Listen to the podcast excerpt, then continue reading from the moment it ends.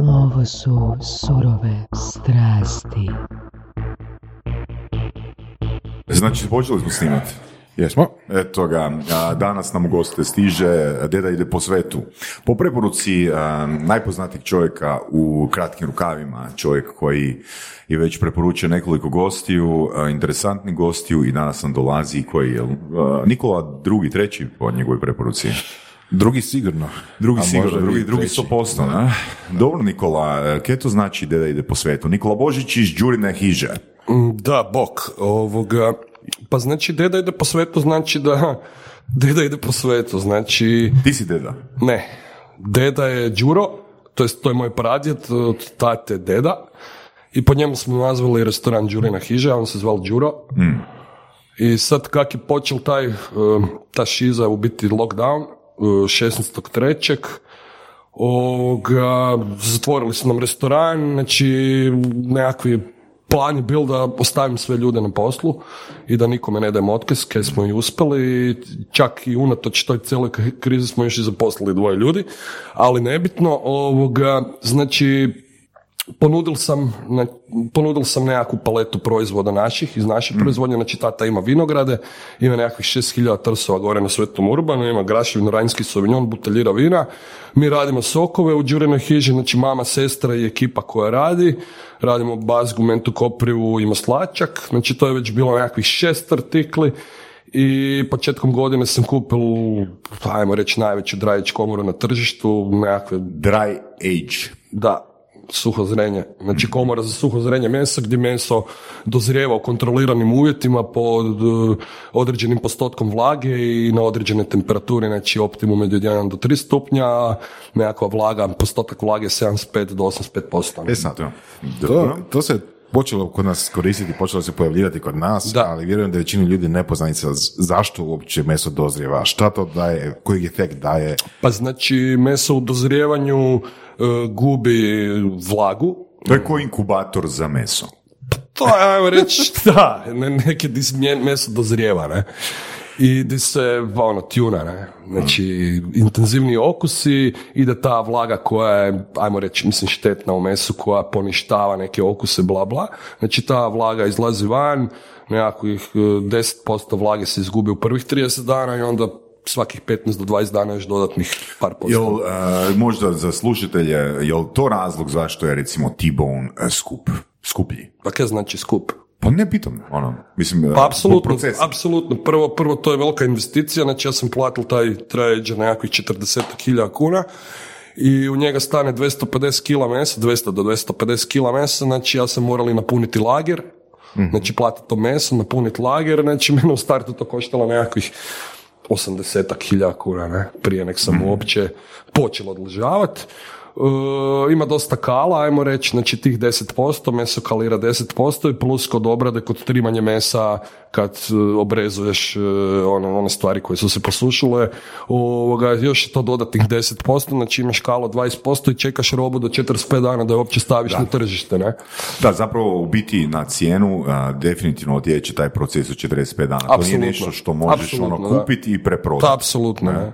I treba znati obraditi to meso, to su mjeseci, mjeseci, da ne kažem godine iskustva. Da, u biti ono što sam htio reći, razlika od tih 45 dana je zapravo cjenovno gledano, to je usluga. Dodana vrijednost. Tako je, to je, to je usluga. Znači to nije samo meso, nego to je ono taj proces koji... Pa i usluga i dodanu- priča Tako i nekakvi drugi okusi i onaki. Da, ok, ajmo malo od početka. Znači ti si, um, šest godina si radio kao konobar. Da, od 2000. do 2006. i onda sam upisao opet faks, to jest u višu. i- Znači nakon, nakon fa- opet faks, znači dva faksa si završio. Ne, nisam završil dva faksa, nego sam 98. upisao agronomiju u Zagrebu, međutim, bile su takve nekakve prilike, to jest neprilike, gdje nisam imao love, moral sam početi raditi i na kraju se to pokazalo kao bingo jer sam ostao, ajmo reći, u toj branši. Ne? Ne? I ovoga, znači financirao si se kao konobar. Da, da, da, da, da, financirao sam se kao konobar i, i počeo sam, znači, išao sam u gimnaziju u Varaždini, tam kraj gimnazije bil taj Gaudamus, A, sjećam se, da. Ovoga- Više ga nema. E, nažalost zatvoren je prije par godina ovoga e, znači vlasnik Gaudamusa je Al- Alen Runac bili Ja sam bil tam gost u tom k- kafiću, znači tam sam bil ono svaki dan, nakon završetka škole, prije upisa na faks, ovo ono, i kako sam taj faks moral ostaviti, nakon godinu dana sam se vratio u Varaždin i opet u, zalazil u taj lokal.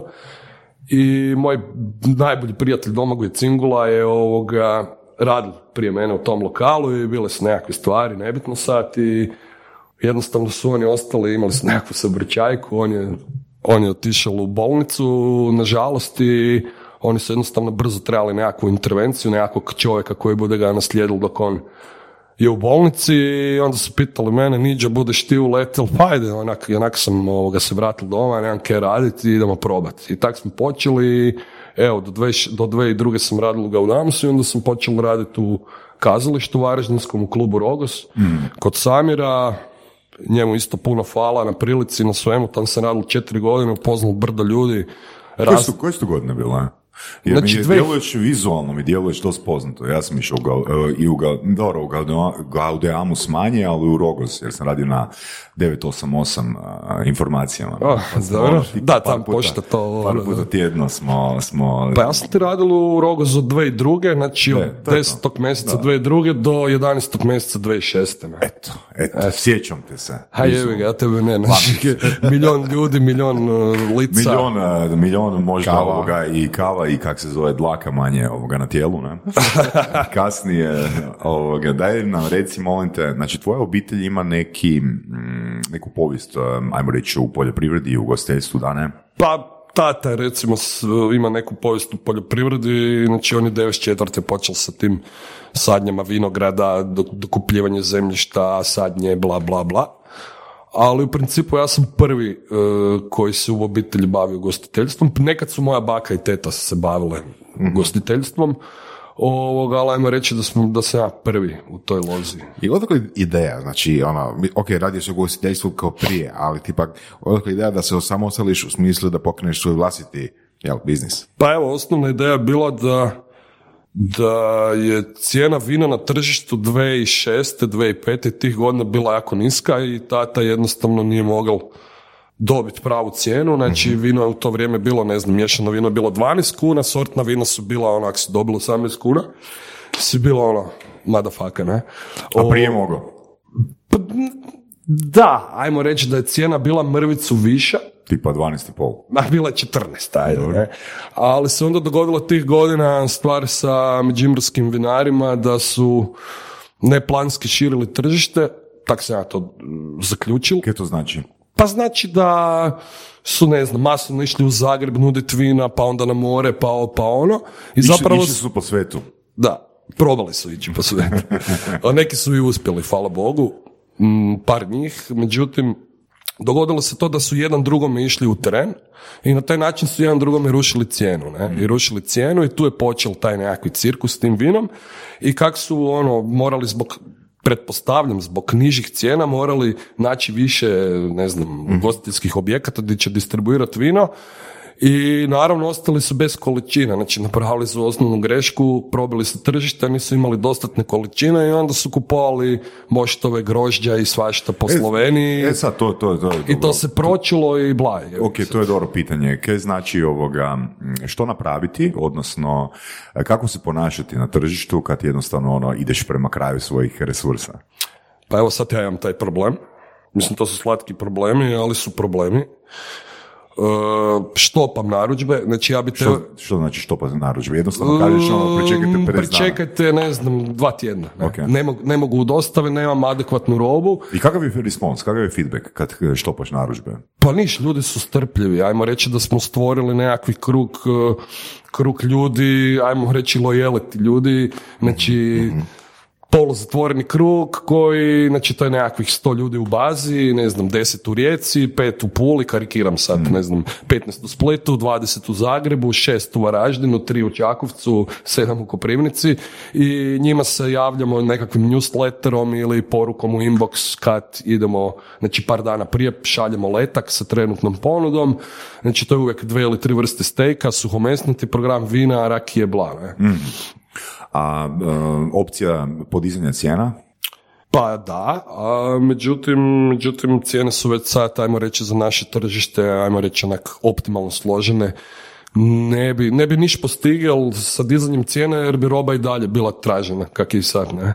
Pa što te onda sprečava da digneš cijene? Um, nekad sam predefenzivan. Ok. Ajde, hvala ti na iskrenost. Ali to je super priča, znači da, da, ste pronašli tržište koje fakat ono želi vaš proizvod, koji ono, traži još, koji traži ono... Pa da, ljudi su čak ljuti bili, ono, kak, nema, kak se baviš tima, nemaš, ne znam, steku. Ja rekao, ljudi, na, na hrvatskom... Prodano, prodano. Pa da, na hrvatskom tržištu nažalost nema dovoljno robe, koja, e, kvalitetne robe koja bi me zadovoljavala, ne? jer mi stojimo, to jest ja stojim iza svoje robe, e, svojim imenom, svojim brojem telefona, znači mene ljudi u bilo kojem trenutku mogu nazvati, E, to je, ajmo reći, još jedan, Da.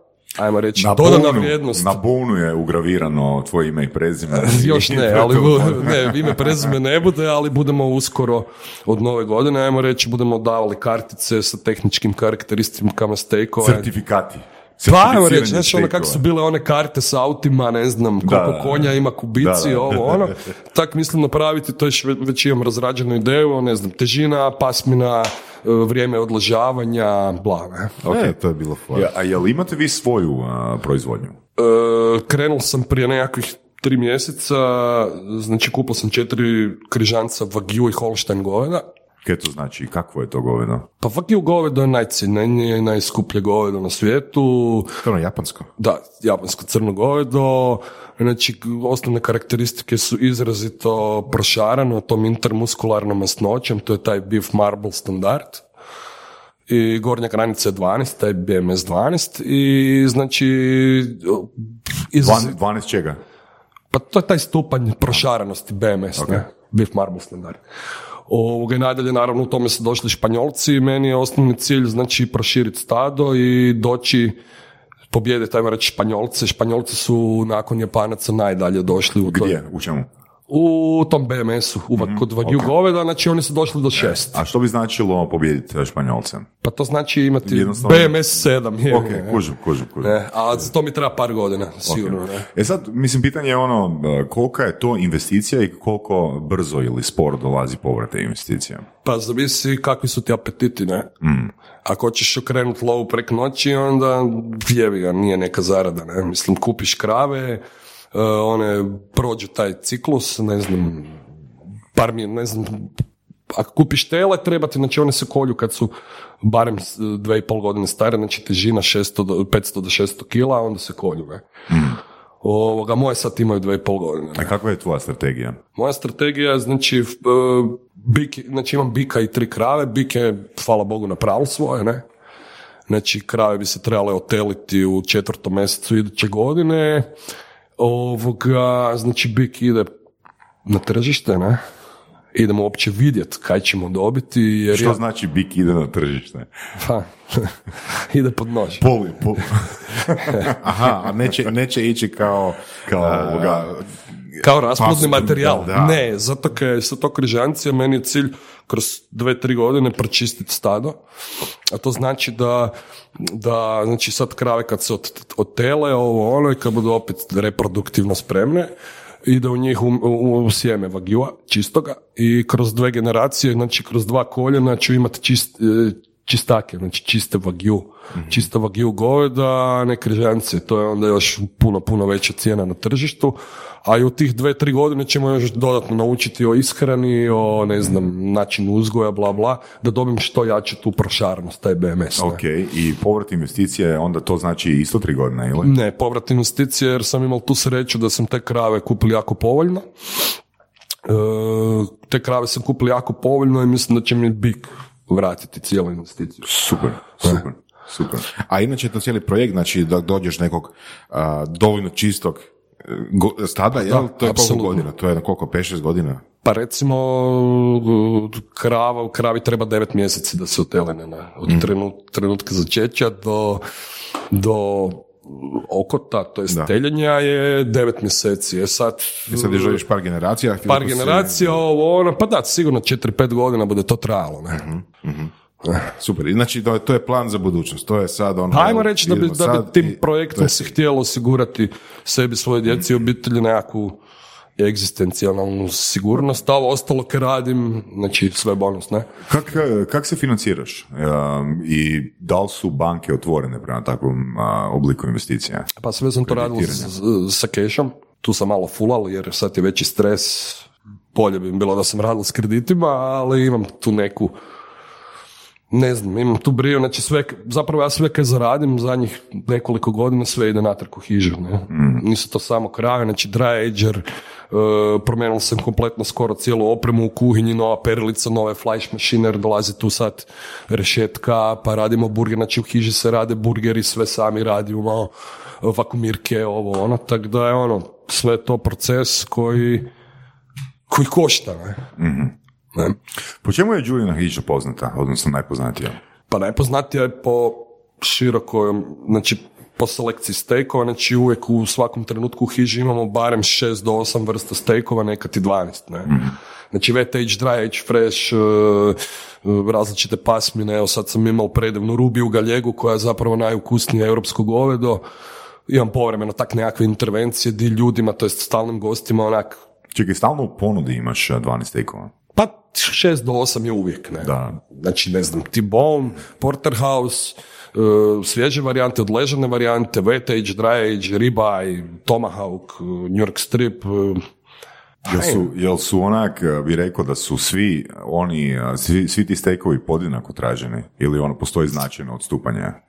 Pa zapravo tu jako veliku ulogu igra moje osoblje, znači dečki na šanku, koji prezentiraju na tim daskama te stekove. Znači mi smo se tak postavili prema tim stekovima kak imaš ono u restoranima nekim u Dalmaciji, pa ti donese frišku ribu pa možeš vidjeti odabrat, ne znam, daj mi ovu radu od kilo i pol, daj mi ovo, daj mi ono.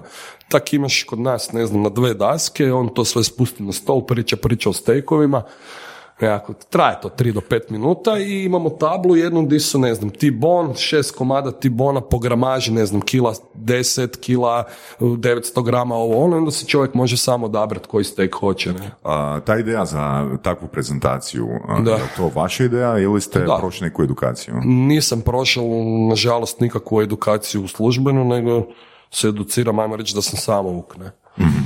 Gledam klipove na, na, na YouTube, gledam, čitam članke, pratim onoga Erona Franklina, pratim sve te neke ono uticajnije likove koji se bave ozbiljno mesom, ne? E, Rekao si da imate dosta kupaca koji su dosta raštrkani, znači po cijeloj Hrvatskoj efektivno imate Da. nekoga. Da, da, da. I kako je to onda hendlati tu dostavu? Kako, mislim, a, a, jel to znači da ima puno ljudi koji su udjelovali dostavi, jel si samo ti? Kako, Ja kako to vozim samo, ja vozim samo, ove godine sam napravio nekakvih 808-90 hiljada kilometara do sad.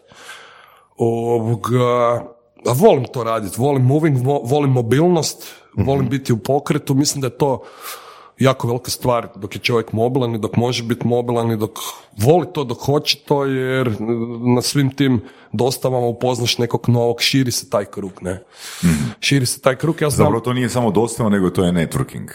Pa to je sve, ne? znači networking i, i edukacija na neki način jer ja s tim ljudima i popričam, znači ne znam, savjeti, ne znam, posoli ovak, ispeci ovak, peci ovoliko, peci on- onoliko, kužiš, tak da... Ono, to znači da si ti prošao cijeli proces, ono, da znaš apsolutno svaki dio procesa u Đurinoj hiži? Pa još učim, ali da, da, znači od pečenja, evo sad i od uzgoja stoke, ne, znači mi smo zapravo zaokružili na taj način cijeli lanac od pašnjaka do stola, ne.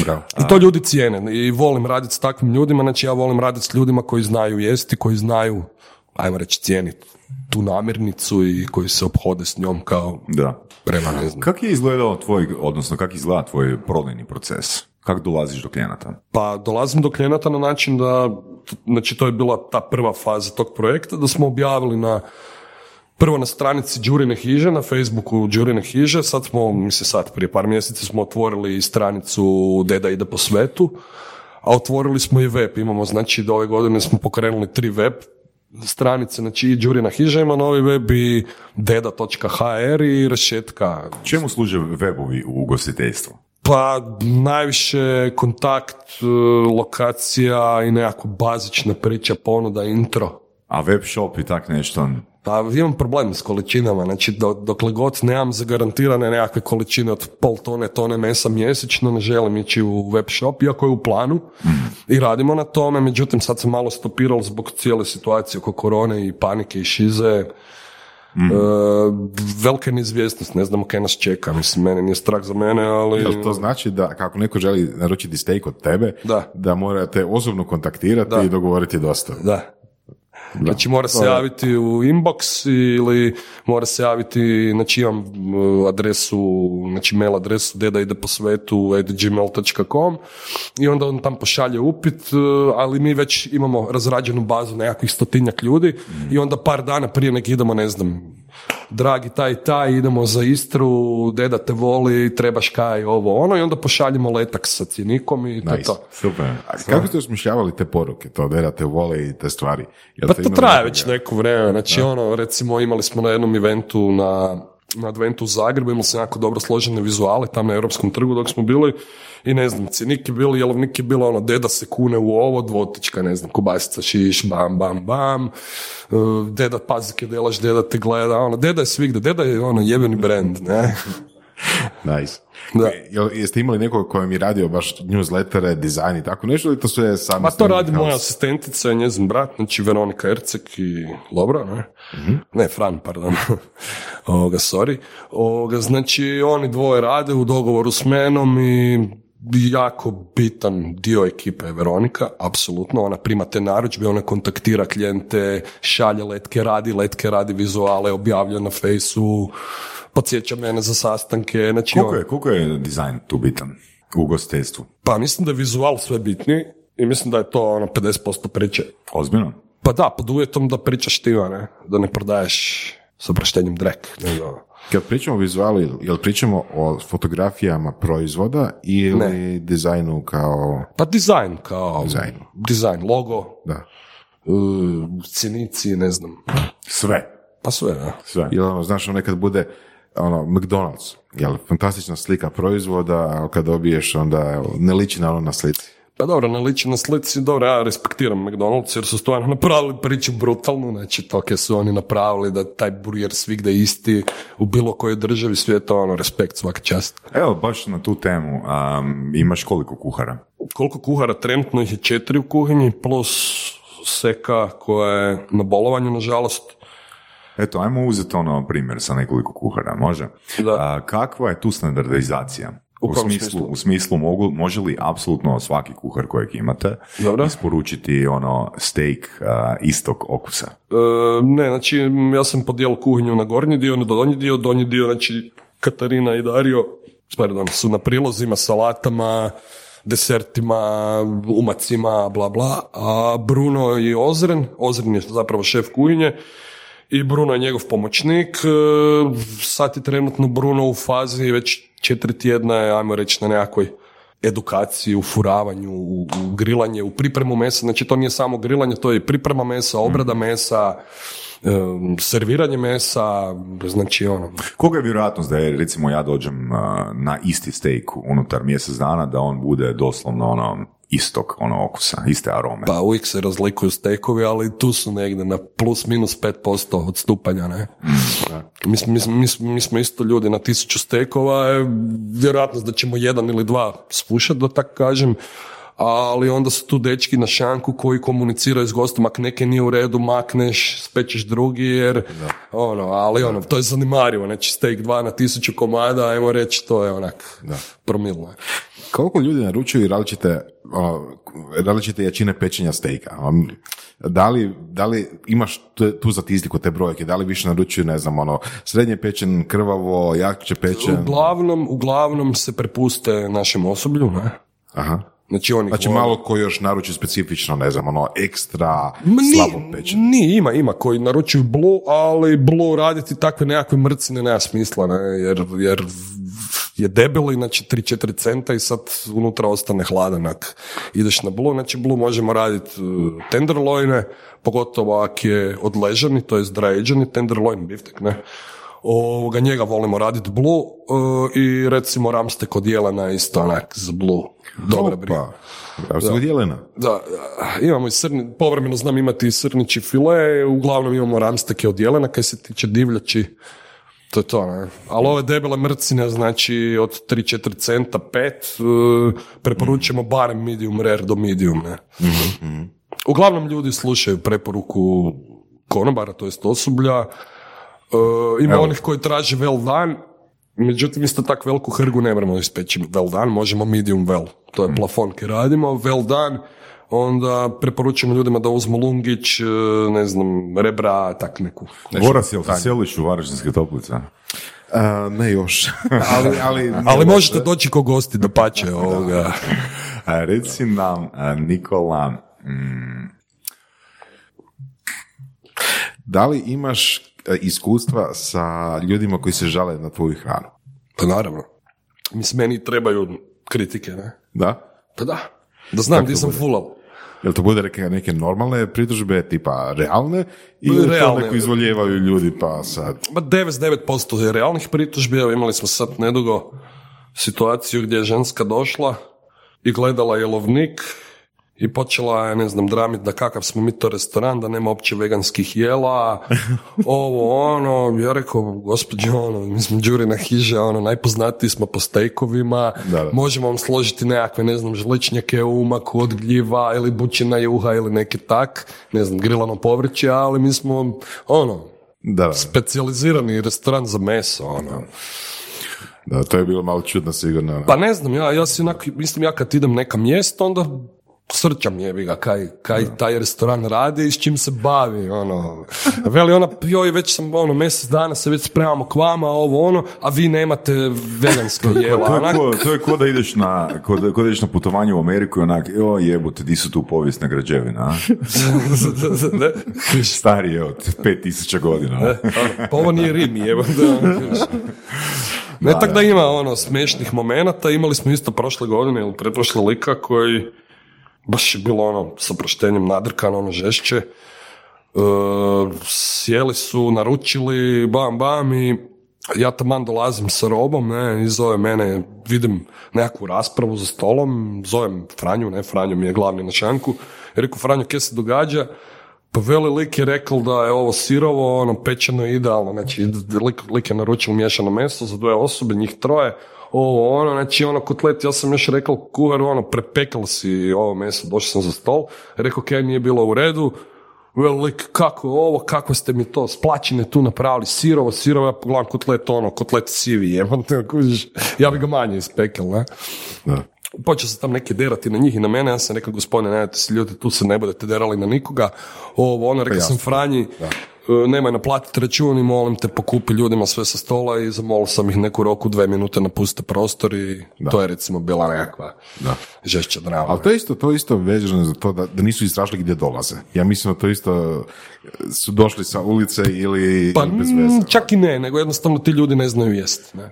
E, je li to da? Ne. Mislim, kotlete stvarno bilo ono ćevapi sivi nutra, znači, ne znam, kotleti ovakvi, kobase, sve je bilo pečeno, čak prepečeno po mojem standardu, ali ok, ono, Da, Nikola, a, zašto Varaždinske toplice? Mislim, u Varaždinu je bilo, pa, određena brojka ono stvarno dobrih restorana koji nisu e, uspjeli, Pa danas ne postoje. mm, ne znam da li je bila određena brojka dobrih restorana, ja znam za jedan koji je bilo onak na nivou meni. Koji? Royal u Uskoj ulici. On se zatvoril negdje početkom 90-ih, sredinom 90-ih. Mhm. Ne. Ovo ostalo, ne znam, Kako, zašto Varaždinske toplice? Zašto ne Varaždin? Pa eto, tam smo imali priliku povoljno kupiti te, te dve kuće na tom posjedu i, i, ovoga, i mislili smo da, da je onak priroda je prekrasna, e, imaju taj neki potencijal koji nažalost još uvijek nije iskorišten. Iako se sad jako puno novaca uložilo u Varaždinske toplice, znači što javnog, što privatnog, no, što javne, što privatne love, nekakvih pol milijarde kuna je uloženo u zadnjih godinu dana, godinu i pol. Tako da smo išli tim nekakvim smjerom da hoćemo u prirodi napraviti nekako mjesto gdje će ljudi doći, znači to je bila prvo, prvotna zamisao, gdje će doći na čašu vina, da tata ne proda vino po 14 kuna ili 12, nego da prodamo vino po 40-50 kuna na stolu. O, između ostalog je tata radili taj suhomesnati program koji danas radi, znači kobase za kuhanje od divljači, ovoga, ne znam, kulenove seke, kobase od divljači za narezak, meso s banjice, kosa na mast, suhi jezici i takve te stvari, ne. I mislili smo da je ono to, ajmo reći, prikladnije nekakvi teren za takvu ponudu nego u Varaždinu. A i Varaždin je, nažalost, nije lijepo za reći, ali Varaždin je ono gastroštala, nažalost. Nema dobrih restorana, a? Pa i to, to i publika je malo, malo, ok, hvala Bogu ima ljudi koji, koji znaju jest, e, međutim, mislim, ja sam isto varaždinac, pa onda, znaš, ono, kod nas se spika što više, što manje love, ljudi su fascinirani veličinom, a ne okusom, jednostavno je teško napraviti nekakvu iskrenu priču u takvom, Je bilo uopće ono, dobrih stekova u Varaždinu ikad? to mislim da ne. I zašto Bilo je u samo- hotelu turist, ono, steak tartar, to je biftek tartar i bili biftek, ono, biftek je bil, tu i tam je neko nekakvi ramstek povremeno ponudilo, ali ne. Mislim Pa da, onda je prvi, ne. zapravo, zapravo vi ste prvi. Pa ja mislim da da, ne. Pa nije li to onak hrabro, ono, znači nije postojala nikakva konkurencija, nije postojalo Pa zapravo... luđaštvo, nikakvo- to je bilo jednostavno luđaštvo, to se dogodilo prije pet godina. Znači, mene odredil definitivno taj put u London koji sam imal 2015. u četvrtom mjesecu, išao sam osam dana u London piti jest, u biti jest, pa i popiti i vidjeti naravno London. Znači, tam se provali, ne znam, libanonsku hranu na, na visokom levelu, američku, znači taj Boudin's lanac restorana, znači ima ih sedam u Londonu. Imaju samo stejkove rebra, ne? tam sam probao savršena rebra i rekao sam ja to moram jednog dana imati. Onda smo počeli testirati i jedno pol godine smo samo radili rebra. Znači, Što znači testirati? Vi ste testirali ili ste Pa da. imali, ili ste polagano uvodili u ponudu? e, testirali smo prvo okuse, dok nisam dobil okus kakav hoću, nije išlo u ponudu. Ne? A referentna točka je bilo taj restoran u Londonu. Da, apsolutno. Apsolutno i onda sam počeo surfat na YouTube, ne znam, kinezi, amerikanci, ovo je zapravo bil, znači taj način pripreme rebra zapravo kombo Amerike, Amerike i Kine, ne? Sa zagorskom robom, jevi ga. Da, da, da. Sami smo radili Tipa barbecue, kad ste testirali, to ste jedan put jedno testirali, kako, to, kako su ta skoro svaki dan, skoro svaki dan. Tipa, na primjer, Pa sam pet kila, evo, ono, u, manje od pol godine, tri mjeseca, četiri? To je zanimljivo, znači ono, testiraš za novi steak i ono, ko će probati? Moraš ti. Evo ne? Ja, kuhinja, mama, ne Da, znam, da. frendovi, zval sam frendove, daj dojdi probati, onda sam opet zval nakon dva, tri tjedna, daj da vidimo razliku, ovo ono, i dok nismo dobili ono ke hoću, o, ke sam htel, pam, ne? I kad ste dobili ono ki si htel, Bil sam se jako ponosan i ono, malo mi je ego narazili. Ok, Da, top, ljudi su hvali ta rebra, ono Jer brutalno. mislim, ono, vi ste zapravo morali stvoriti to tržište, jel tako? Da, I kak ste oglašali, to mene zanima, kak ste privukli Facebook, ljude? Facebook, Facebook, cap, cap, Jel cap, se sjećaš ono, mislim, kako nekoga ko tržište koje nije educirano, koje to nije probalo, koje ne osjeća potrebu za tim, ili možda čak većinom niti ne zna da to postoji, Da. a, kako ih privući da probaju? Znači, Facebook oglas. Pa Evo, poseban, na, kako ajmo reći gerila marketing. nešto. Na neki način gerila marketing, ne bih rekao forsanje, nego ja imam tak, ajmo reći, nekakvi slobodni pristup ljudima, ono, sročim te objave onak, više frendovski nego da je onak službeno, bam, bam. Dobre fotke, Tipa, na primjer, kako, je, kako su poruke bile? pa ja znam, dojdi u hižu i dolbuš po, i ono, lupamo rebrima. po rebrima, i lupaj po rebrima ili ne znam, ono, imao sam Kako par... bi, kako bi bilo odaziv? Pa s početka ono, ljudi su gledali kao kako izgleda, znači bile su fakat jako dobre fotke. Ja sam to i privatno, znači ja zapravo svoj Facebook profil koristim prvenstveno za posao, ali onak, friendovi me prate, ne znam, bla bla i ovoga, šeranje, ne znam, fotke, ono, fakat. Jel to znači da imate fotogra- da ste uzeli fotografa ili Pa šta? kasnije jesam i to, da. Prvo jer sam sjećam, sam, sjećam se priče ovoga sa ono, mojim partnerom u jednom poslu Vernikom koji je imao portal uh, jelovnik.hr. Njemu je ideja bila da se da nam pravi ta diferencijacija u odnosu na um, recimo servise poput pauze da imaju ne generičke fotografije, nego da imaju baš prave profesionalne fotografije, konkretno ti imaš restoran i sad fotograf dođe u tvoj restoran i svako jelo ono poslika, Da, da. ali to jednostavno nije uspjelo, odnosno nije naišlo na razumijevanje. Mislim, kužim ja jednu i drugu stranu, ono, obje strane, ali opet sada ti, ako imaš u ponudi 50 jela, ne moraš 50 jela pripremiti odjedanput e, samo za potrebe fotografa. Pozoveš fotografa, radiš to, ne znam, Samo kak- strpljivo, pozoveš ga, ne znam, fotka sad pet jela, pa onda fotka je, ne znam, za Da. dva tjedna. Ja, ja sam ulagal u to, ne. Znači, ja imam svojeg fotografa, Domagoj Miletić se zove i mi jednom do dva put mjesečno fotkamo neke, ne, znači sve festivale na koji god ide rešetka, to fotka, znači Burger Fest, Advent u Zagrebu, Špancir Fest, znači to sve kaj se tu u nekakvom krugu od 100 km događa, on fotka, ne. E, mislim da to je jako bitno za i nekakvu Da ljudi vidi šta ima. pa pro, profesionalnost, znači ljudi isto to cijene kad vide da se neko potrudili da ima prave fotke, a ne da je fotkal s mikrovalnom jebiga, ne. Da. Jel da su preuzete sa ovaj... Pa to je još Da, da, najgore. stok znači, to je, da, da, ono, da, da. brate mile, ne znam, fotkanje košta, karikiram 100 eura, a ono, uloži 100 eura jednom u dva mjeseca, ak ne mreš češće, ne. A recimo, ljudi su ulagali u reklame na radiju, koji praktički niko skoro ne sluša osim ovih velikih stanica, znači, ne znam, karikiram na radiju Marofu, reklama, tjedan dana emitiranja ti je soma i pol kuna plus PDV. Ono, ko će mi doći u restoran ako čuje re- reklamu na radiju Marofu, ne, ono. Ljudi jel bi radili, znači ne bi ulagali, to ono, moraš znači- uložiti. Jel to znači da nisi, niste probali radio oglašavanje? Jesam prije, na nagovor oca, prije 12 godina, znao sam odmah u startu da je to pušiona i da ne bude se to lovilo, ali ok, stari, onda kad smo zajedno radili, moraš malo slušati i starije, jebi ga. Dobro, ok, evo recimo da sad uh, pokrećeš Đurinu hižu iz početka, Da. koji su prvi koraci ono koje bi napravio u cilju da se diferenciraš u odnosu na sve ostalo što postoje na tržištu i a, jednostavno ono, napraviš ono pravu sliku onoga, one poruke koje želiš prenijeti. Evo, Pa imaš, isto imaš, slično 10.000 imaš, imaš 100.000 kuna. 100 tisuća kuna. Ok, znači da imam 100 tisuća kuna, Imaš ali, ima- 100 ali, tisuća ali imam za- sve, ali imam sve Imaš sve. Da, imaš sve namješteno, da. Znači 100.000 kuna da uložim, da još to dignem na Tako viši je. level. Tako je. Pa kupil bi opremu opet. Koju opremu?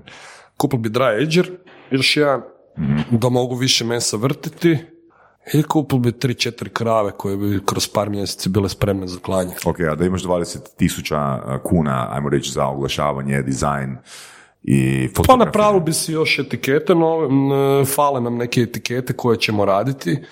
Znači, etikete za kobasice, etikete za stejkove, te neke cicimici, ne znam, naljepnice, premium, special, ne znam, bla. Ovoga, drugo mi praktički niti ne treba, imamo sve kanale, imamo web, Imaš plan tipa, ne znam, za x godina uh, povećati prodaju za 50%. pa imam plan za dva mjeseca, ali nemam robu, ne. Da. To je osnovni, osnovni problem je Ali mislim, nedostatak uključujući i robu, znači tipa, ono, već smo pričali, znači krdo, znači svoje vlastite, Pa, svoje to je proces roba, koji bi ja htjel ubrzati. Ja bih htjel da neko drugi to radi za mene. Znači ovo, ok, Wagyu, to je moj projekt. Da, zabra- zaboravio sam još reći, znači te krave su gore na Žumberku na 750 metara nadmorske visine u parku prirode i za njih brine veterinarska stanica Jastrebarsko, a vlasnik posjeda di su krave i čovjek koji je iz njima je Davorn Štetner, vjerojatno vam je poznat čovjek. To Bio je inače bio prije dvije godine u Surenu, da. da, ovoga, inače mi to, ajmo reći, privatno i pajdo, povremeno se znamo i družiti, a ovoga, njemu se to otvorilo, on je okrupnil taj posjed, to je znači 20 hektara, ogradili je ogradom, papirologija u Hrvatskoj katastri, znači kaos, ne. Tako da ja njemu zapravo plaćam rentu za, te, za brigu o tim kravama, ovoga, tam, znači u veterinarskoj stanici zaposlen doktor nauka, znači doktor nauka brine o tome i to. Da, da. Možeš nam reći, a, Nikola, kakve su marže u, u ugostiteljstvu, evo, konkretno u, u, u hrani? Pa hrana je dobra, hrana je dobra. Zavisi kako... Koliko minimalna, koliko minimalna marža treba biti da bi se isplatilo ju držati, imat u ponudi? Priča oko toga je jako kompleksna. Zato Mislim, pričali smo na tu temu i sa Ivanom Zidorom. Aha. A, Pa jedan, tri i pol bi trebalo biti, ne? Minimum. Pa mislim da da. A optimum? Pa jedan, četiri barem, ne?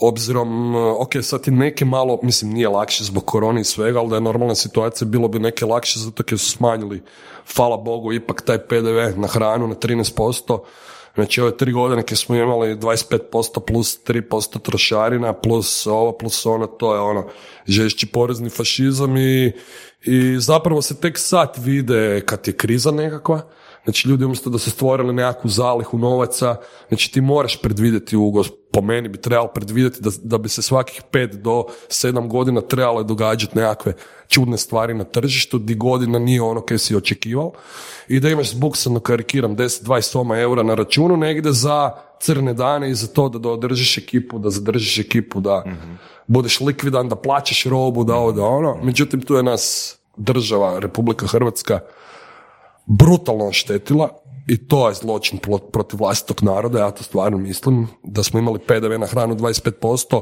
a turistička smo zemlja, ne znam ko je to uopće prihvatili, ali to je sad dublji problem, znači nas ugostitelje, ajmo reći, gotovo niko ne zastupa, znači i ova nacionalna udruga ugostitelja, to je sve ono, smešno, okay. tako zovem, ali ok, neću to je druga pa ne, mislim, to, je, to je, to je slobodno, samo ovaj, da kažemo, da li to misliš da ne zastupa kao male ugostitelje, nego zastupa velike ili ne zastupa nikoga? Pa mislim da oni zastupaju samo sebe. Znači, vi znate ko je predsjednik udruge, nacionalne udruge ugostitelja, dobro, neću ne imenovati. Znači, on je, on je jedan veliki, inače imam veliki respekt prema svakom kolegi, prema 99% kolega ugostitelja, svi, svi znači se trudimo tu koricu kruha zaslužiti, šibat priču ovo ono, međutim ima par par baš gadnih degradatora hrvatske gastronomije i nažalost zato nam je gastronomija tu di nam je jer nas takvi ljudi predstavljaju. Ne? Ok. Kad kažem gastronomija, mislim da većina ljudi još uvijek smatra da u restoran idu ili u posebnim prilikama ili eventualno ako su u gradu pa idu za gablec i to znaš, ono bude najjednostavnija hrana moguća. već par puta si rekao da, da standard koji ti zahtjevaš od hrane je dosta visok. Da, jako visok. Koliko se to odražava u društvu po tvom mišljenju? Da li ima ljudi koji, koji, koji sve više svačaju to da, ima, ili ima. si mogu priuštiti ili ono, kojim putem idemo? Pa evo sad spomenul sam te tri godine, PDV-a 25% i mislim da je to jako između ostalog zdegradiralo ponudu u restoranima, ljudi su jednostavno bili prisiljeni se okretati, ne znam, ovoga, više nisu toliko odlazili na plac kupovati od babice, ne znam, kelj, kupus, rotkvu, povrće općenito, jer babica na placu ne može izdati račun, ako može nije u sustavu PDV-a. Ne, mislim da se tu velika usluga napravila velikim tim koncernima koji šibaju smrznutu robu, koji šibaju ovo, znači ono, ljudi su bili prisiljeni tući troškove, ne? Da. Znači tebi kristalka karikiram u metrovu 15 kuna, isto kak i na placu, ali ti u metrovu dobiš povrat PDV-a i imaš račun, znači odbijaš se troškove i mislim da je tu napravljeno ono, baš ono brutalno, brutalni da kolaps hrvatskog sela, proizvodnje, ono, baš je priča, priča je kompleksna, ne, ne bremo sve gledat kroz ovu godinu, znači mm negdje se počelo neke krivo događati već prije, ne. I mislim da nemamo baš neku svijetlu budućnost u toj gastronomiji, ja sam gastro i ono, veliki entuzijasti, čak sam bil veliki optimist i mislio sam da će nas ta korona, ono, taj lockdown u trećem mjesecu ovoga, ono, malo protresti da krenemo u nekom smjeru, da počnemo graditi nekakvi put sa iskrenim namirnicama, sa iskrenim pristupom, međutim... Ok, reci nam Nikola onda, kako, kako, je korona utjecala, to je lockdown, kako je utjecalo na tebe? Jel te je šokiralo prvo? Pa, gle, nije mi bilo lako, ne? Znači, prvo to, to ulaganje koje sam imali, to, to, to, nekako očekivanje od tog projekta sa odložavanjem mesa, imao sam ja plan i u šestom mjesecu uzeti još jedan dry ager i ono, baš smo krenuli učiti oko toga i sve super i ono, došlo je, cap 16.3. ne bremo više raditi. Kako se osjećaš tad? Kako se osjećao tad? Izgubljen i ono, nisam znal kaj ono, ne, Si se napil? Jesam. Drugi dan. Poznao sam ekipu, nas 5-6, smoker, smokali smo, mislim da brisket i nekakva rebra, točili smo gemište i znači dio ekipe skiže i ono, dečki, kaj bomo, kaj bomo, kaj bomo. I onda smo nakon par dana došli do tog rješenja da imamo 7-8 artikli već na lageru, tata je imao nekih 50 kila isto kobasa, sušenih, ne znam, vino, rakije, ovo, ono, i napravili smo prvi letak i već 22.3. sam išao prvu dostavu. Ne? letak za Što? Za dostave, ne. Kako ste plasirali taj letak? Isto Pa prvo, prvo smo ga, znači prvih par objava smo plasirali ponudu vidljivo svima, ne. E onda kako su se ljudi zalijepili, ovo ono, kak, kak je, znači i mediji se to jako dobro isto popratili, u suradnji sa svojom PR-ovkom smo, Znači imaš i PR. da, Bravo. Hana Klein je moj PR, Bravo. Radimo povremeno, znači ne stalno, kad su, ne znam, Burger Fest, kad je taj deda ide po svetu, Ti si baš napredni ugostitelj. a valjda, ne znam. Ima, ima, vjeruje u visoku kvalitetu, osim hrane, vjeruje u kvalitetu dizajna, u Pa fotografiji. gle, to je spoj. Facebook, da. Znači nije samo okus. Hrana nije samo okus i restoran nije samo hrana, ne? Znači i sve ostalo. da. I PR i Jel bi, radije, jel bi radije radio restoran ili bi radije radio dostavu? Tipa sad da, da trebaš birat. Znači da a, trebaš ono sad, ima, imaš potencijal izraditi veliki biznis, ali moraš birati između toga da radiš a, ili restoran ili dostavu. Pa mislim za ovu moju priču bez restorana nema ništa smisla. Restoran je naša, znači Đurina hiža naša baza, naša utvrda, mjesto gdje smo krenuli, mjesto gdje sam postala, ajmo reći, na nekakvom tom lokalnom nivou i poznat i to je, znači, restoran bi ostalo sigurno, ne. Ali moramo raditi i dostavu, ne? Jer na tim dostavama nije samo da dostavljam, nego vidim i prekrasne prizore i razgovaram s prekrasnim ljudima i uvijek i pojedem neka i jako volim okuse, jako volim autohtono, znači onak, zapravo to jako, znači ugodno s korisnim. Da, dostave su najjača priča, najjača. A u smislu Ali čega? tako. U smislu čega? U smislu lifestyle ne? Ok. A, mene zanima još nešto oko PR-a. Kako, mislim, ono što sam ja naučio, ne kažem da imam puno iskustva, ali da je ugostiteljima jako teško, teže nego, nego mm, drugima, pod navodnicima izbit e, novac, Da. izbit novac e, za neku novu ideju. Da. A, kako je probijen tvoj okvir u smislu, e, pa mogu biti imat PR-ovca ili PR-ovkom? Pa jednostavno bez, be- na- na- znači ako hoćeš igrat, ajmo tako reći pod navodnicima, na većem tržištu nego što je lokalno tržište, a ja sam se okrenuo većem tržištu jer nama je zapravo 85% gostiju u hiži Zagreba ili okolice Zagreba. A, dobro, Danas, dobro, danas, dobro, ne. dobro. Prije to Ok. bilo samo Varaždin, Čakovec, Da. povremeno Zagreb ili... Što to znači? Mislim, to, jel to znači da, da u tjednu dosta slabije radite? Od ponedjeljka do petka? E, pa mi zapravo imamo specifično radno vrijeme, mi smo zatvoreni ponedjeljak, utorak i sredu, znači mi radimo od četvrtka do nedjelje. Međutim, sad ću vjerojatno vratiti srijedu opet, jer su došle te nekakve mjere, ovo ono, pa je malo pad u tjednu. Nema više te konstante. Prije smo radili svaki dan, ono, baš dobro, vikende, ono, ubijačina, subota, nedjelja, znači ne vreš praktički dobit mjesto, ako ga nisi rezervirao dva, tri dana prije ovoga, međutim sad bom vjerojatno ubacil opet sredu radnu jer ne želim davati otkaze, ne želim smanjivati plaće, fali nam taj jedan dan. Ne?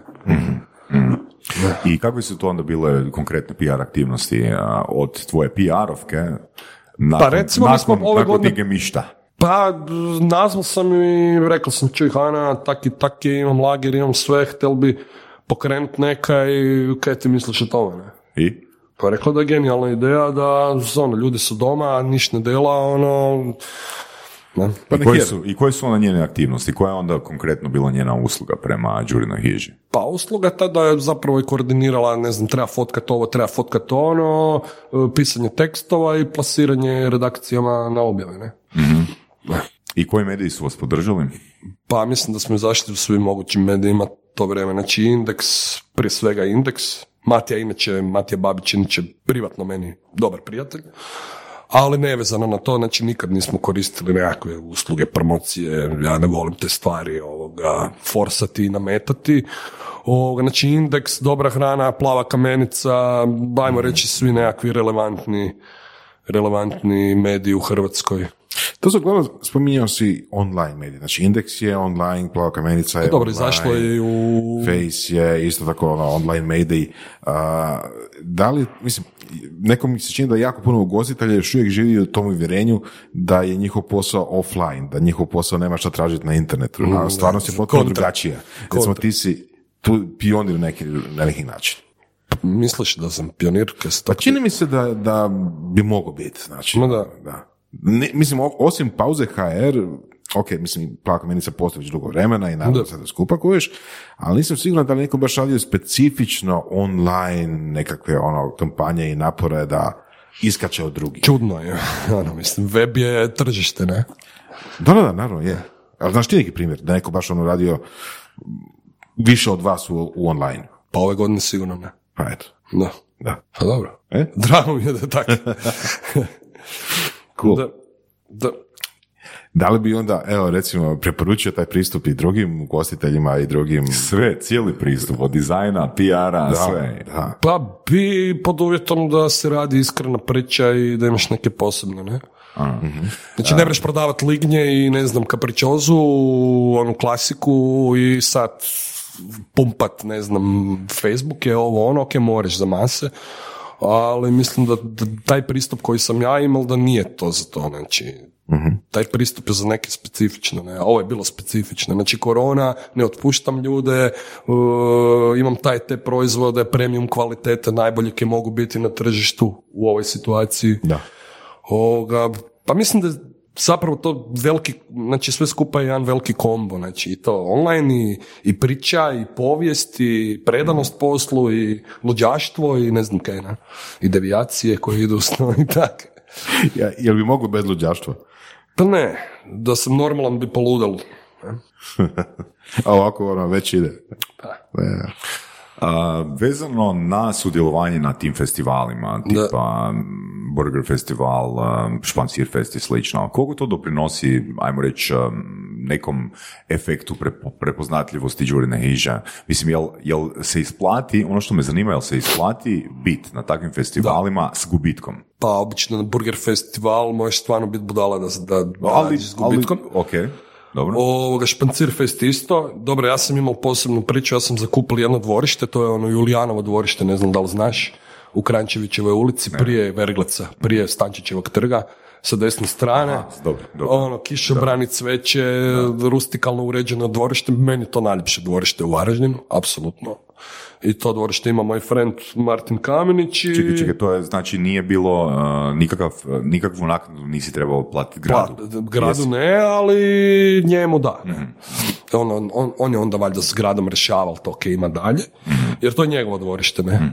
To je njegovo dvorište, privatno je dvorište i ovoga, i evo, već smo, ove godine nismo radili, ali dve ili tri godine prije toga za redom smo radili za Špancir Fest, evo sad sam baš s njim dogovoril i ako ne budu pogoršali te mjere ovoga, idemo raditi božićnu priču i do Vincekova budemo radili u tom dvorištu, idem pokušati napraviti nekakvi Super. soluciju birca na otvorenom. Ne? Super. Znači, neovisno o gradu, neovisno o tome što grad Neovisno, da. radi, hoće financirati, neće financirati, vidite, privatno radite tu priču za To je to. Bravo. Ne? Bravo. To je to. Da. Čak bi počeli kroz dva tjedna već ovoga, imali smo target idući tjedan da ulovimo još malo i Martinje, naše ono kuhano vino, ne znam, polako Mhm. je sve hladnije, imali bi nekakvi street food program tamo, ove kobase od divljači, znači janjići šiš, burgeri, nekakva ta jednostavnija jela, ajmo reći, iako burger nije jednostavno jelo, ali nema veze.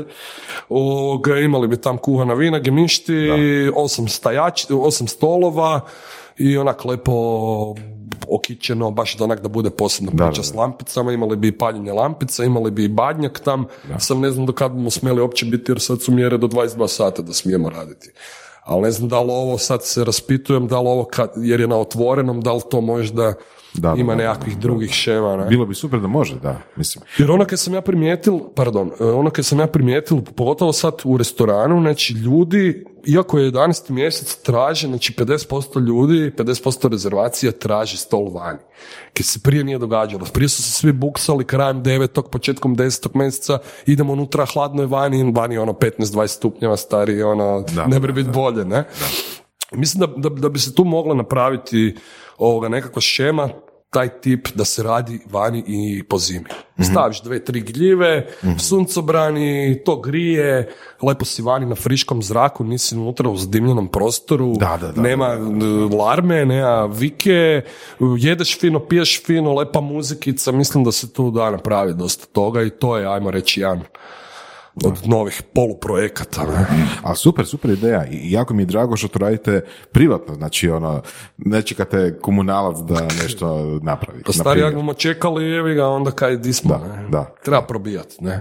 Treba nekad i glavom kroz zid ići, ne? Tak je i deda počel, deda ide po svetu, ono, praktički glavom kroz zid sam išao i tukel kilometre, velim, ono, 90.000 već imam Ove godine. u peti, ne? Da, Da. da. Znači idem prek stotke do kraja godine, sigurno ne. Sad sam imao plan sa Sašom Cvetojevićem ići s dedom, ne znam da li sam rekao, bili smo u Briselu, Paul Bradbury i ja. Smo bili s dedom, znači čim su otvorili granice, 15.6. cap, roba i našao sam grupu nekakvu na Faceu, opet Facebook, kad god ljudi ono, pljuju po tom Facebooku i to, da nije bilo Facebooka ne bi ovo sve napravili sigurno. To je trebalo bi mi sedam puta više vremena. Ovoga, znači, našao sam grupu na Facebooku Hrvati u Briselu, ja rekao, ja Miša, ono, imam projekt koji se zove Deda ide po svetu, ok, Hrvatska je dio sveta, ali mora Deda v svet, ne? Ovo, ono, dva tjedna prije nek sam planirao, sam puknuo letak isto tako, ovo, ono, ljudi se zapalili, imali smo 10-15 narudžbi, ništa, pola u auto, pol je snimal kao nekakvi prilog i ovo i ono, za ovaj Total Croatian News. Ovoga, da, Pol nas isto jako prati, obožava i on je fan. Bog Pol. Ovoga, I otišli smo znači u auto, direktno 14 sati sam vozil do Brisela, 13 i pol, 14. U biti čak i ne do Brisela, nek smo još išli, imam frenda u Mesansiju, to je tromeđa Luksemburga, Francuske i Belgije. On je inače tu, njegova žena tu iz ovih krava, nebitno, on gore već živi 30-40 godina. Si i- njemu nosio nešto? Naravno, ali poklon. Ovoga, tako da smo prečorili kod njega i drugi dan sam išao dostavljati po Briselu i feedback je bil brutalan i još sam u povratku stal jedan paket ostaviti u Minhenu, tam imamo jednu frendicu, Tiju, ovoga s kojom isto kombam nekakve projekte za budućnost, nekakvi street food bar i shop u Minhenu iduće godine. Bile je plan iduće godine, sad bomo vidjeli kako se bude cijela situacija odvijala. I evo, četiri dana sam bil na putu, napravio sam tri pol hiljada kilometri, ono, Deda ide po svetu. Da, e, sad smo kaj trebali ići- To točno značilo. To znači da želiš imati franšize po cijelom svijetu ili kaj? Pa, ne doželim, nek, nek se nadam da ću imati e, dućane, znači dućane sa visoko, znači sa premium kvalitetom hrvatskih, hrvatskih proizvoda iz naše proizvodnje ili proizvodnje drugih OPG-ova, znači masno ulja, bućina ulja, crno vino, znači plavac, ne znam, teran, malvazija, sve, svi ti neki proizvodi koji su onak nekakvi, nekakvi Premium. Premium, ali i po, po kojim bi mogli i trebali biti prepo- prepozna- prepoznatljivi u svijetu, ne? A, tko? Đurna Hiža ili Hrvatska? Đurna Hiža i Hrvatska. Pa, zajedno sve. A, taj odlazak u Brisel, a koliko je to isplativo ili nije isplativo? Pa, kaj se tiče medijskog dosega, opet govorimo, znači nije sve u brojkama kad ti dobiš keš. Točno? Znači, medijski, to malo pojasniti? pa medijski doseg je, znači, čak puno, puno bitniji od trenutnog prometa. Zato jer ti e, medijski doseg, znači ti uz pomoć medijskog dosega gradiš sebi priču i znači to je dugoročnije ulaganje, Znači, to je PR bio odlazak u Brisel. Da, ba nije, bilo je naravno i meni nekakva satisfakcija da odem napokon u Brisel, da deda ode u, u srce Europe, furat hrvatske proizvode iz naše proizvodnje ili proizvodnje drugih OPG-ova, ovoga, i da se povežem s tim ljudima. Ne? Tam sam upoznal Bojana Radetića koji je otvorio onaj Maison do Istri prije dve, tri godine. Znači to je restoran u centru, u centru Brisela, ne strogom, ali to je dio centra. Dečko je znači prije pet godina otišao iz Pule sa ženom, kupil kuću tam, ima ne znam šest, osam soba, ispod ima taj restoran, ono, di nudi ne znam, Malvaziju, ono, ima Istru unutra, Istru. većinom. I sad smo dogovorili nekakvu suradnju i trebali sam zajedno s njim nastupiti na Europskom tjednu gradova i regija. U centru Brisela smo trebali imati kućicu pet dana u desetom mjesecu, međutim, tam se situacija jako pogoršala i apsolutno sve oko tog uh, eventa otišlo online. Ne? Ali za iduću godinu apsolutno tu smo i velim, na tim, velim, fakat na tim dostavama upoznaš gro, gro jako sposobnih, pametnih i utjecajnih ljudi. Ne? Volim se po- povezivati sa maštovitim ljudima, sa ljudima koji su neke napravili, koji žive to kad delaju, koji kuže okuse, ono, to mi je onak, možda čak i najbitnije. Ne?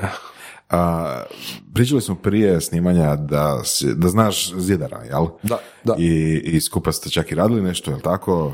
Nismo skupa radili, ali smo se družili, bili smo zajedno na 2018. na Burger festivalu i on mi je, ajmo reći, bio je nekakvi burger guru, ono. Da, da, Njega da. sam isto znal nazvat, pitat za savjet oko peciva, ovo, ono, znači dečko je top gun, ne? Da. I spomenuo se, kad, kad pričaš o, o guru i guru i pecivima i, i, i načinu pripremanja, spomenuo se da burger nije jednostavno jelo. Pa nije, da. Pa možeš malo o tome objasniti, jer većina ljudi brijem da je burger ili McDonald's ili ono što kupe na a, nekakvom štandu u, u ne znam, Pa to je pijace. veliki krimen hrvatskih ugostitelja da su degradirali burger na na- Znači, Kako, ono- zašto i šta je pravi burger?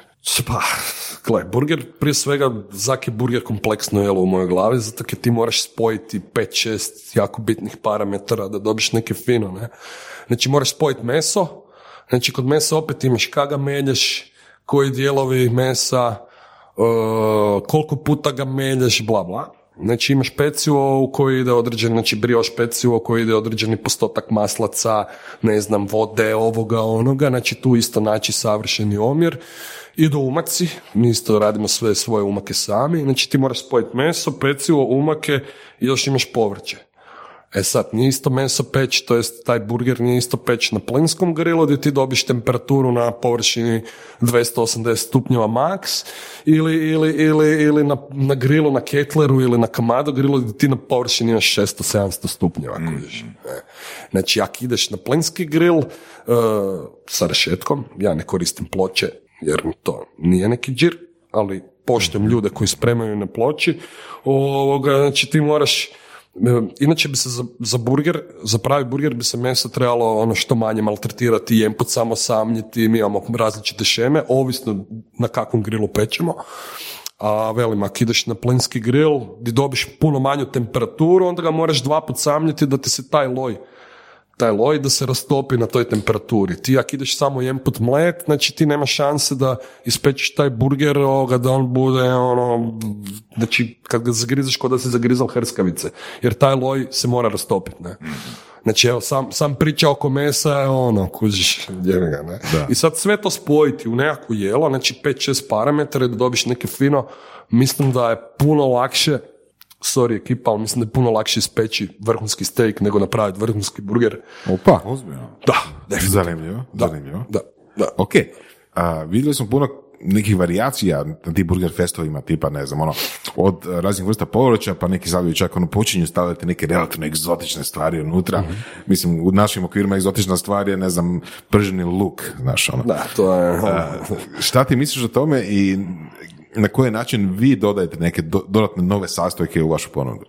Pa gle, svaki naš burger, recimo mi na, na, na burger festivalu konkretno imamo uvijek tri vrste burgera.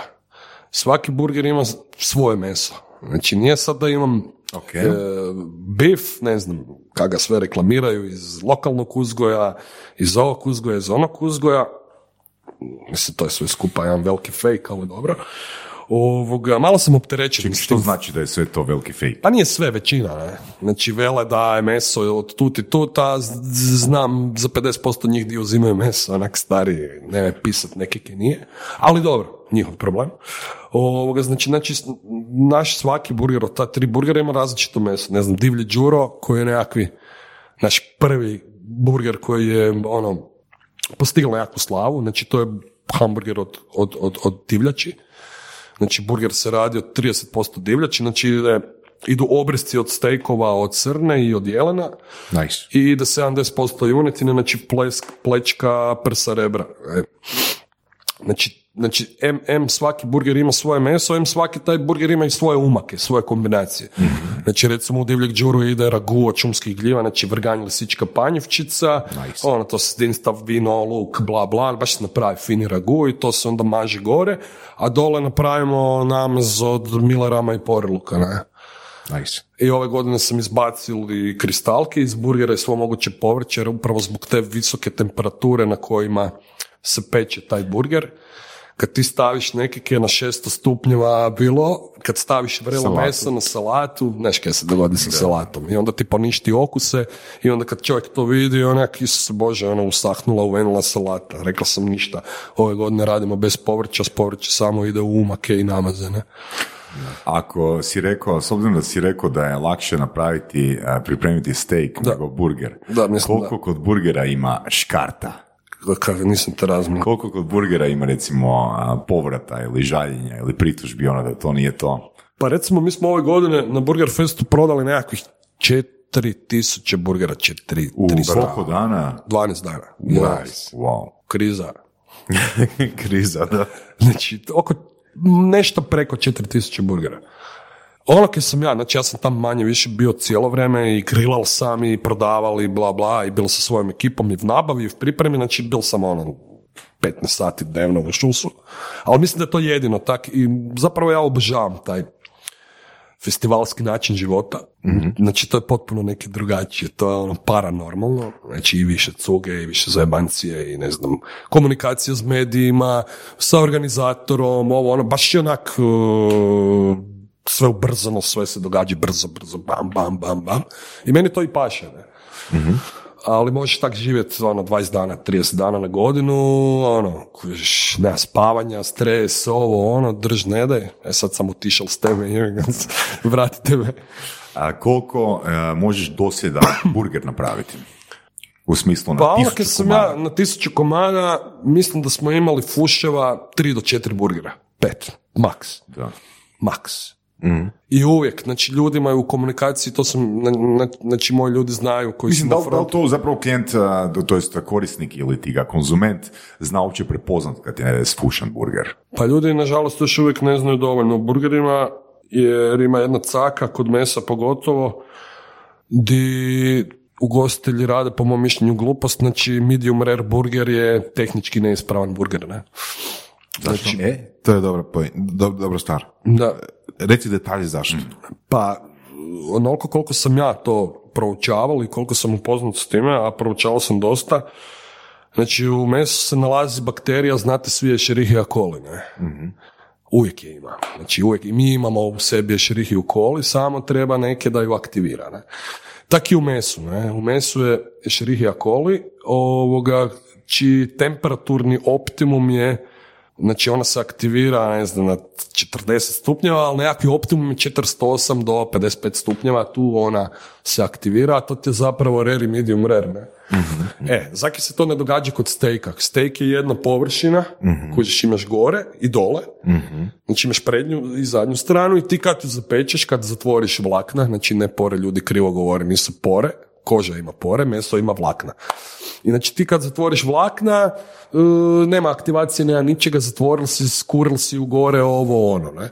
A ti u mljeveno meso, znači svaka ona kuglica malake mljevene je zapravo jedna površina. I ti imaš puno malih površina, puno malih površina, kužiš i ne stigne još. da, da, da, da. Znači ona se aktivira na 400, ne znam koliko stupnjeva, kužiš, i znači vrlo velike šanse su da boš spušao Da, pogotovo ako imaš to meso. posljedice Escherichia coli, ne? I to onda mljeveno meso onda još stoji, ne znam, ono, pola sata, sat ili osam sati. Kužiš. Jel? Za razliku od stejka koje ono samo jednu površinu zapečeš, drugu zapečeš, sa strane zapečeš i znači to je ovo unutra nema ničega i ide van. Znači moraš ga jesti bulu, moraš jesti sve. Da. Isto tako i sirovo meso može. Znači ti pojedeš pojedeš e, to mljeveno meso sirovo, ne bude ti ništa, vjerojatno, ako je meso zdravo, ako je sve ok, ako je friško, ali upravo je ta temperatura problem, ta aktivacija, kad se ona aktivira i ti ubiješ na preko 60 stupnjeva, ti si ubio to. Znači stejkove da jest, polusirove, mljeveno da, meso ne. E, termički obrađeno mljeveno meso na, na medium reru. Da. Ne. Zato mi sve svoje burgere minimalno medium, medium well radimo. Ne? I ne odstupam od toga. Neko hoće, ono, sirom, sorry, stari, ja ne vrem ti to dati. Ne. Nema se ljutiti jer to je... I zato recimo tartar steak, jel, posebna priča, ali to se koliko znam, mislim, zbog toga što smo sad upravo pričali, mora raditi izuzetno svježe zbog tog razloga. Pa i to da. Mora biti svježe, ali velim, nema aktivacija ako nije temperatura, ne znam, između 40 i 55 stupnjeva, kužiš. Ne. Zato ga možeš sirovog jesti. Da. Mislim, moraš i ovo, ali su velike šanse da budeš dobro veke, ne? Da. Super. Nikola, reci nam za kraj ovog podcasta koji bi bili tvoji principi a, za koje vjeruješ da bi pomogli i svim ostalim ugostiteljima da se kreću u željenom smjeru, gdje imaju i financijske blagodati, ali i imaju svoj brand. Pa ne znam sad, obzirom na cijelu situaciju, mislim da niko nije siguran, o, ne znamo niš kaj se bude dogodilo. O, jedino ki me tješi to da budu ljudi uvijek pili i jeli, bez obzira, znači, pili budu, jeli budu, umirali budu, oblačili se budu, t- ne znam koji principi, ne- mislim da svako sebi mora naći neke, neke, neke, neke svoje Na kere. čemu, evo, na čemu ugostitelji štede, a trebali bi, recimo, ulagati? Pa već smo prije rekli, na Kad bi marketingu, to morao sumirati? Da.